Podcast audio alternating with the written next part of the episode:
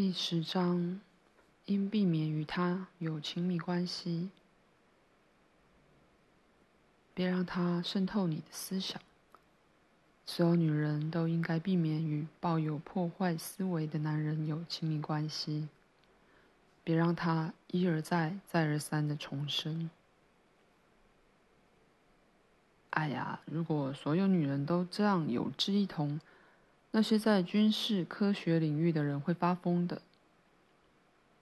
Vladimir， 如果女人都开始这样做，世上就不会再有战争。你说的真对啊，纳斯塔夏，你真是狠狠打击了所有的战争。你说的对，你的点子可以消除所有战争。的确，要是没有女人想在战后与男人共枕眠或替他生小孩，哪还会有男人想要战争呢？任何发起战争的男人，最终只会落得自我毁灭和绝子绝孙的下场。如果所有女人都这样做，就不会再有人发起战争。夏娃在自己和神面前的堕落，会经由活在今日的女性而获得赎罪。以后的地球会变成什么样子？地球会开出原始的花朵，再次活跃起来。你真是坚持，阿纳斯塔夏，还是这么相信自己的梦想。可是你也很天真，怎么能相信世上的所有女人呢？Vladimir，如果知道现在活在世上的每个女人都拥有神圣的本质，我怎么能不相信女人呢？让这样的本质在她所有的美丽之中绽放吧，女神们，神圣地球上的女人，在你们的心中放开自己神圣的本质，向全宇宙展现你们的原初之美。你们是完美的创造，你们是从神圣的梦想创造而成的，你们每个人都有能力驯服宇宙的能量。女人呐，你们是全宇宙和地球的女神。阿纳斯塔夏，你怎么会说世上所有的女人都是女神？你的天真开始让我觉得好笑了。你想想看，她们全部都是女神，包括那些站在商店和摊贩柜台后面的也是，清洁工、洗碗工和服务生，以及整天待在家里、厨房烧菜、煮饭、洗碗的女人，难道也算是女神？总之，你有点在亵渎了。怎么可能连毒贩和妓女都可成为女神？嗯，教堂里或舞会上跳舞的美女才会有人将她们称为女神。可是那些衣衫褴褛的女人，没有人会叫她们女神。Vladimir， 世间的女神是被现代社会的环境逼着每天待在厨房。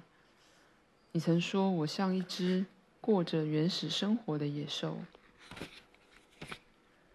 只有你住的世界才称得上文明。那为什么在你的文明中，女人都把大半的时间花在狭小的厨房里，被迫擦地板，到商店拖着大包小包回来？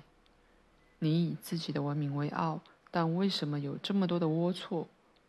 为什么你的文明会把世间最漂亮的女神变成清洁工？你有看过任何清洁工是女神的吗？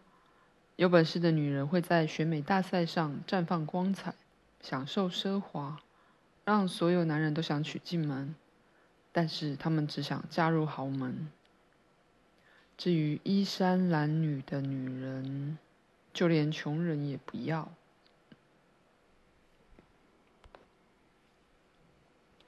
每个女人都有自己独特的美，却不是都有机会显露出来。这种高尚的美是无法像腰围那样测量的，腿长、胸围、眼睛颜色都不重要。这种美在女人的内在，年轻的女孩和年老的妇女都有。很好，连年老的妇女都有。接下来你会跟我说，拿养老金的老太太也有，你觉得她们也算是美丽的女神？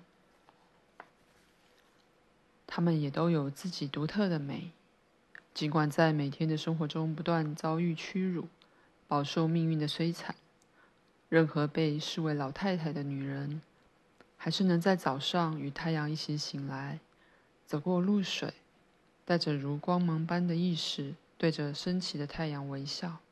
然后，然后呢？然后让人突然爱上她，会有人爱她，她也会回馈她爱的温暖。她是谁？她唯一的男人，将她视为女神的男人，这不可能。有可能，你自己去问问老人，就会发现他们有多少狂热的罗曼史。你确定女人可以改变世界吗？当然能，这点毋庸置疑，弗拉迪米尔。只要他们改变爱的优先顺序，身为神的完美创造的他们，会让地球回到最初的美丽样貌，将整个地球化为神圣梦想的缤纷花园。他们是神的创造，神圣地球的美丽女神。